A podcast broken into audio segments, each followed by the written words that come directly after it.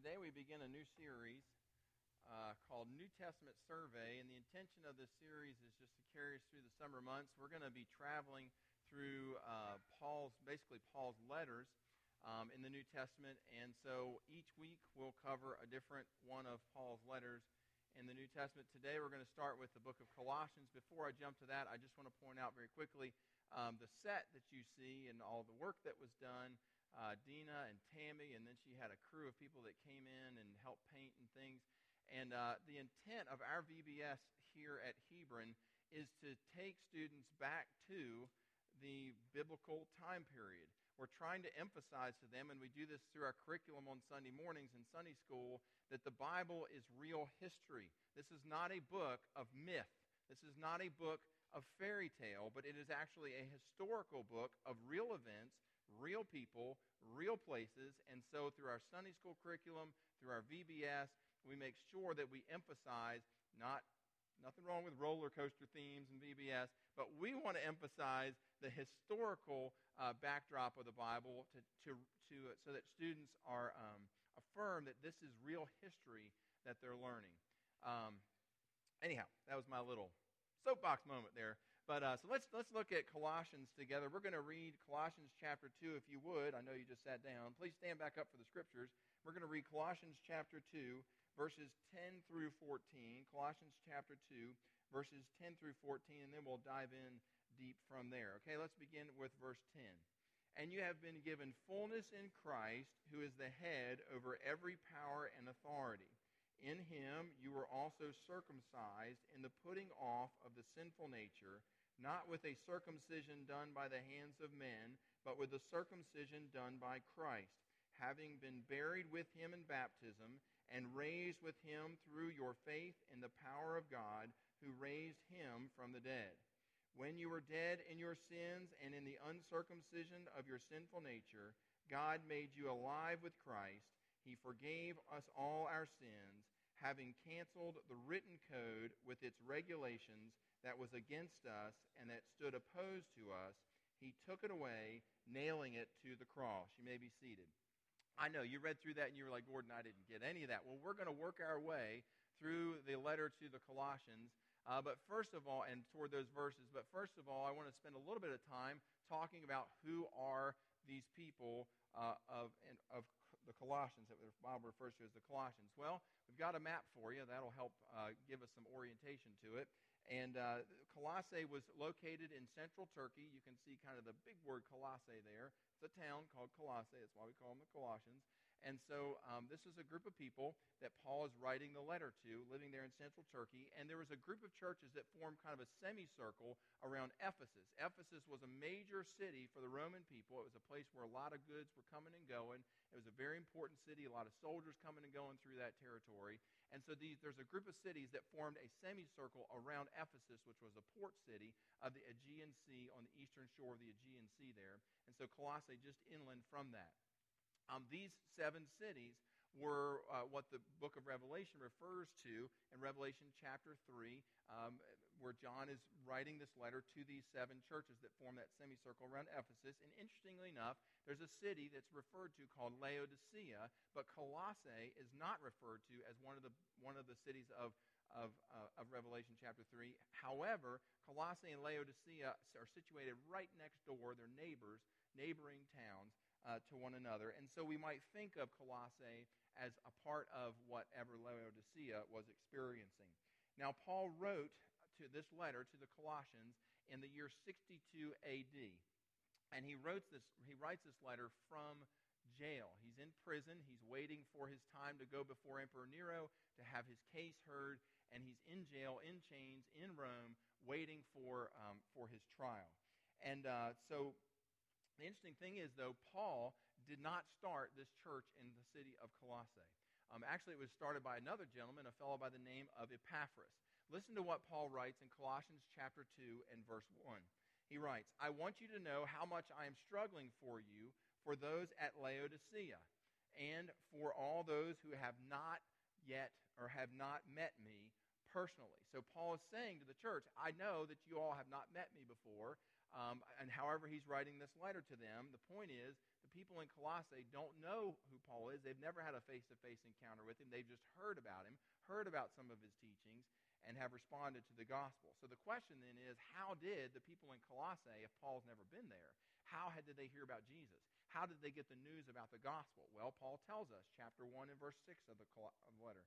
He says, All over the world, this gospel is bearing fruit and growing, just as, as it has been doing among you since the day that y'all heard it and understood God's grace in all its truth. Verse 7 You learned it from who? Epaphras. That's right, Epaphras, this guy uh, that came there and shared the gospel with them. Now, who is Epaphras? Well, Epaphras was a guy who came to where Paul was in Ephesus. Paul had a what we call a honeybee strategy of evangelism. He hunkered down in the city. Can go back to our map for a second? He hunkered down in the city of Ephesus with all these cities semicircled around him. And so he would allow people to come and go. He spent about three years in Ephesus, and as people would come and go soldiers, merchants, trade folks, uh, sailors, all sorts of people coming and going through the port city of Ephesus and he would share the gospel with them. They would come to faith in Christ, and then his intention was he would pollinate them with the gospel, and then they would go back to their hometown, to where they were from, and they would share the gospel with the people there. And this is exactly what happens with Epaphras. He comes to Colossae, he meets the Apostle Paul, he responds to the gospel, he puts his faith and trust in Jesus, he goes back to his hometown of Colossae, shares the gospel with his hometown folks, a church is formed there. Same thing with Laodicea. A church is formed there. And so that's how those churches heard about and responded to the gospel. Now, what about the letter itself? That's kind of who it's written to and some of the background. But what about the letter itself? Well, the letter to the Colossians, along with three other letters, form what we know as the prison epistles. And they are in the order that you see there in the Bible, where it begins with Ephesians, Philippians, Colossians, and Philemon. And these are all letters that Paul wrote while he was in prison or in, under house arrest in Rome, waiting for his time to go before Nero in 62 AD. And these letters tend to break down, all these prison epistles tend to break down into two very defined sections. The first of the sections is where Paul does some theological discussion, where he treats some theological subject matters. And then the second section of these prison epistle letters is where Paul deals with some more practical everyday Christian living type of, uh, of situations, type of things. And so what we want to do is, is ask, well, what is the theological issue that Paul is dealing with in the letter of Colossians? Because Colossians actually divides very neatly right down the middle at the end of chapter 2 with a theological session or section followed by a practical se- section.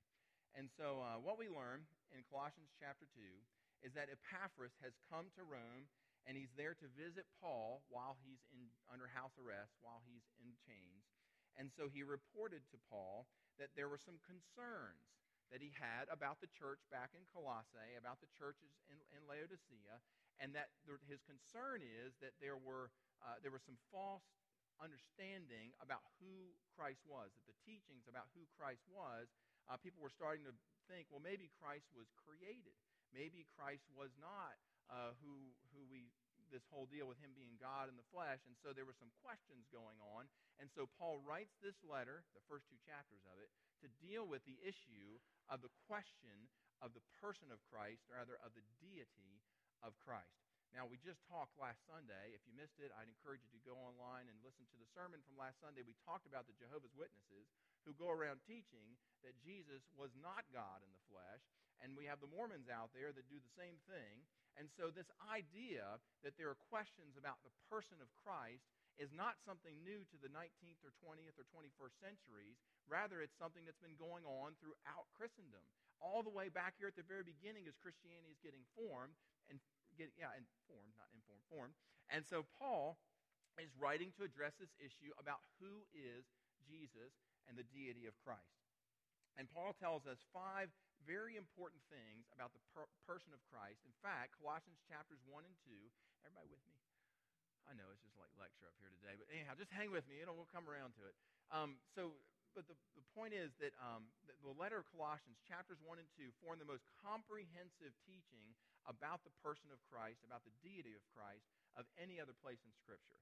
And so that's kind of what we want to zero in on, want to focus on this morning. And so Paul gives us five very important things to know about the person of Christ. The first thing that he teaches us is that Christ is God in the flesh. He says, Colossians chapter 1 and verse 15. He says that he is the visible image of the invisible God. He says, Colossians chapter 1 and verse 19, For God was pleased to have all of his fullness dwell in Jesus, in the body of Jesus. And Colossians 2 and verse 9, For in Christ all the fullness of deity lives in bodily form. That is, that Jesus Christ, as he walked on this earth, was God in the flesh. And this is part of the understanding of the Trinity that we have God the Father, God the Son, and God the Holy Spirit. They are three, and yet they are one. One God. And the part of the Godhead that appears in human flesh is none other than Jesus himself, and he walked on the earth, and that's what Paul is writing to affirm here that he is God in human flesh. All the fullness of deity dwells, he says, in Jesus in bodily form. I mean, you can't get more clear than that, right? So next time, it was funny because somebody came to me this morning and said, You'd never believe who came knocking on my door this past week. Jehovah's Witnesses, come on. It was funny. So, but this is why Hebrews chapter 1 and verse 3 says, The Son is the radiance of God's glory and the exact representation of his being, the exact representation of God himself. The word that is representation there comes from the Greek word hypostasis. Hypostasis means essence. It means literally that this is the nature of God. This means that it is the intrinsic nature. And so this verse is telling us that Jesus is the exact representation of God himself in bodily form. Got it? Okay. All right. Just making sure. Now, look, a lot of us have heard of the Council of Nicaea before, and there was a creed that came out of the Council of Nicaea. Let me give you that back to our map for just a second. You can see at the top of the map, there's the Black Sea. At the northern coast of Turkey, along the Black Sea, is the town of Nicaea. It's actually not on that map, but it's in that area. But uh, so anyhow, so there's this. So uh, in 325, a guy by the name of Constantine, he was the emperor of Rome, and he became a Christian uh, before 325. But he made Christianity the official uh, religion of the Roman Empire. And in 325, there were some questions about the deity of Christ. Is he really God in the flesh? Again, Paul had dealt with this. The churches were dealing with these questions. We're still dealing with this today through these cults that we've got operating in America and other parts of the world. Uh, it's a question that's always been around. And so they wanted to codify, they wanted to put in writing a statement that the, of the church that who, who Jesus is. And so one of the things that they said was they dealt with the deity of Christ here. And so I just want to share with you real quickly uh, what they wrote. And I'm just I'm cutting this up a little bit, just give you little snippets. But here's what they wrote to codify uh, in writing about the deity of Christ, just affirming what Paul's saying here in Colossians 1 and 2. They wrote, We believe in one Lord Jesus Christ, the Son of God, God of gods, light of light, true God of true God, that is, of the essence of the Father. That is, that Jesus is of the essence of the Father. Jesus himself said in John chapter 14 and verse 9, he said, He who has seen me has seen the Father. He said in John chapter 10 and verse 30, he said, I and the Father are one. We are one. We are the same. And so, what the Nicene Creed is attempting to affirm is that Jesus and God the Father are, of the exact same substance, the exact same nature as one another second thing that Paul was talking about here in Colossians 1 and 2 in his identification of the person of Jesus, of who Jesus is. First of all, he says that Jesus is God. That was a long one, by the way. They're going to get a little shorter, so hang with me. Um, so he says that Jesus is God in the flesh. Second of all, he says that Jesus is the creator of the universe.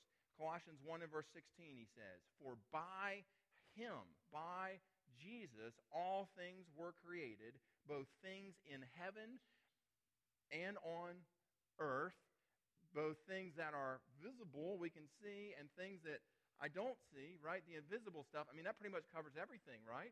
He's saying he, by him, all of these things are created. Somebody really liked that.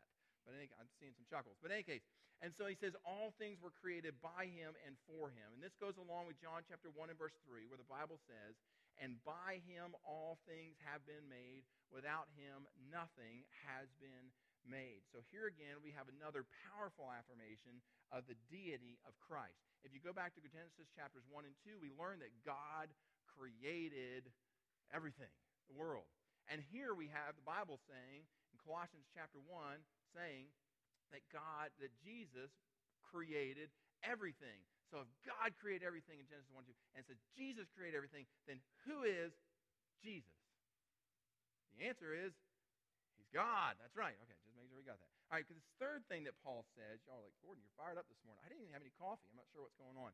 But anyhow, so the third thing that he tells us is in Colossians 1 and 2 about the person of Jesus. First, he tells us that he's the Jesus, that he is God in bodily form. Second, that he is the creator.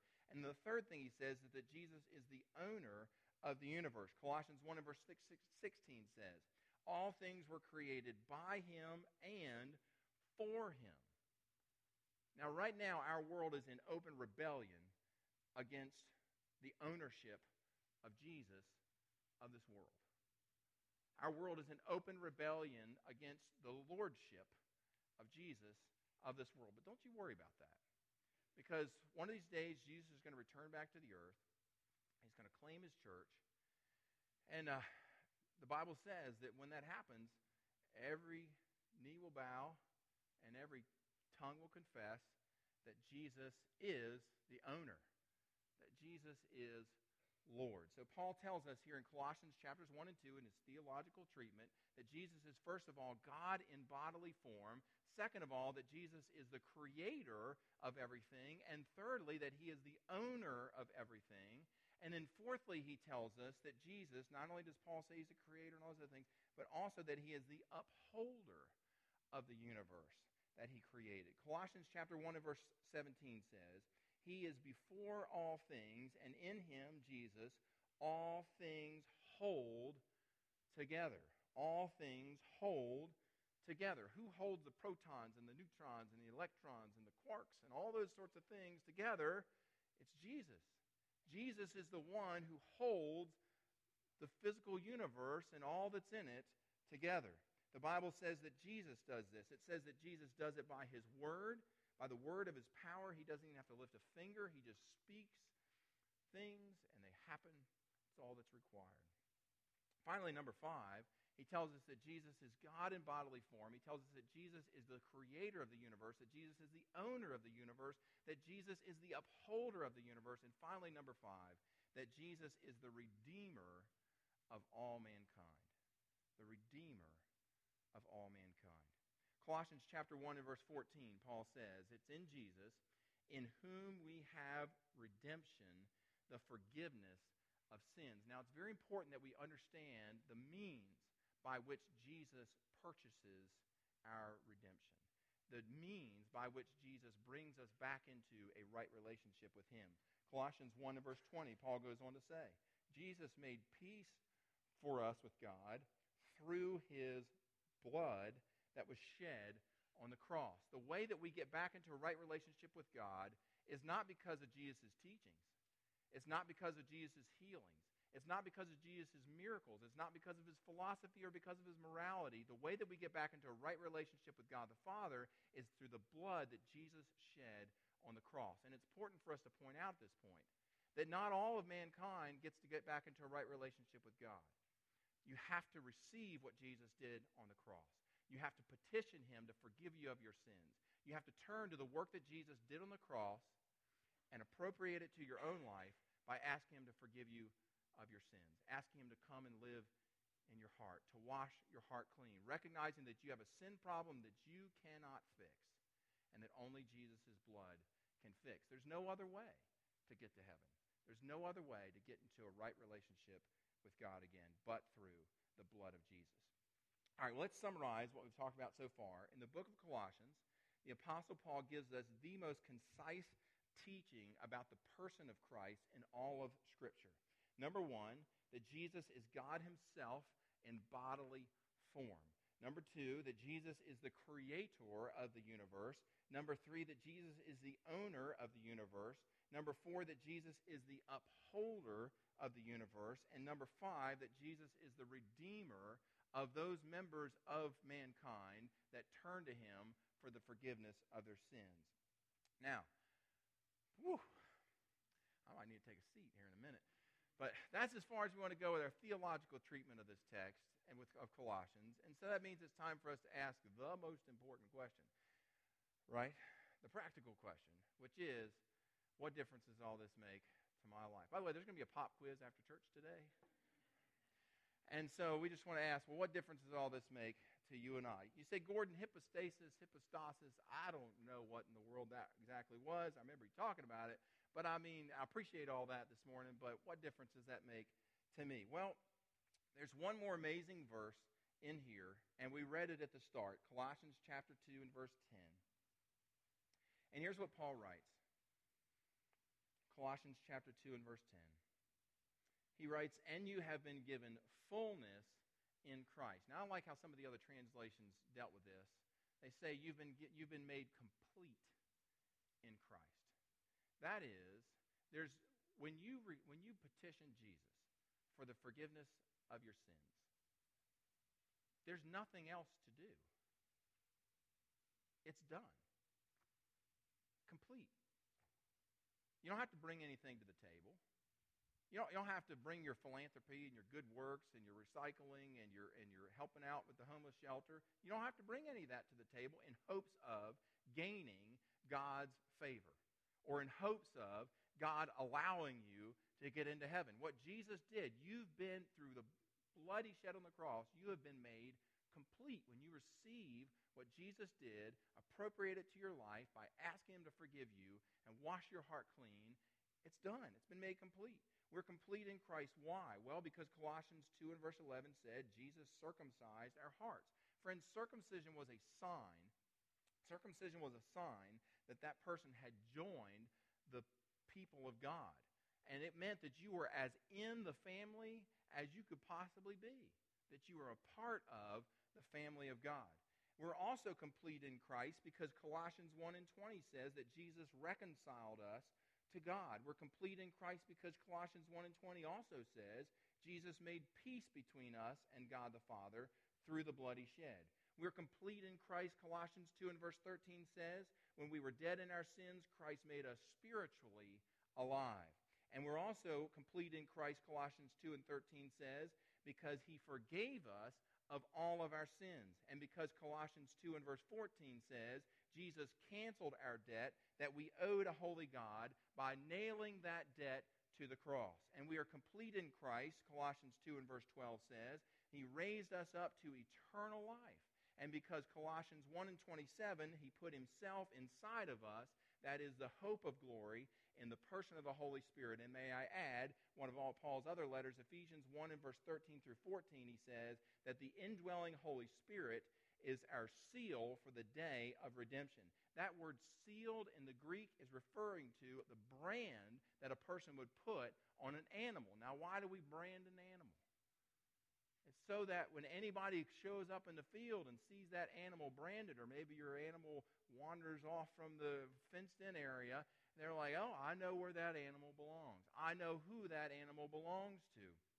And so Jesus says, and so the Bible says that God, through the Holy Spirit, has branded us through the Holy Spirit so that when any angel, when any seraphim, when any cherubim, even the demons, even Satan himself look at us, he can say, hey, you know what? That joker right there is branded of God, belongs to God, is a child of God. We've been made complete. There's nothing more that we need to do or to offer. Do you understand why the Bible says, in him, in Jesus, we as his followers have been made complete. We have been reconciled, brought back into a right relationship with God. We have been made spiritually alive. Our sins are forgiven. The debt that was between us and God has been canceled. We have eternal life. Christ himself, through the Holy Spirit, lives inside of us. We are branded as God's property. When it comes to our redemption in Christ, friends, there are no missing pieces. There are no unanswered questions. It is done. It is finished. We have been made complete in Christ. When it comes to our redemption in Christ, we are complete in Him. Amen? That's great. That's good stuff. Um, I don't mind saying so myself. I was uh, talking to a guy yesterday, a pastor, and he was, t- he, was, he was a missionary in Germany for about a dozen years or so. And uh, I was asking him, I said, Well, that's interesting. Uh, you spent all that time in Germany. I said, How are things going in Germany with the Christian church? And he said, Not so good. And I said, Well, what were you doing over there? He said, Well, I was a missionary. I was planting churches.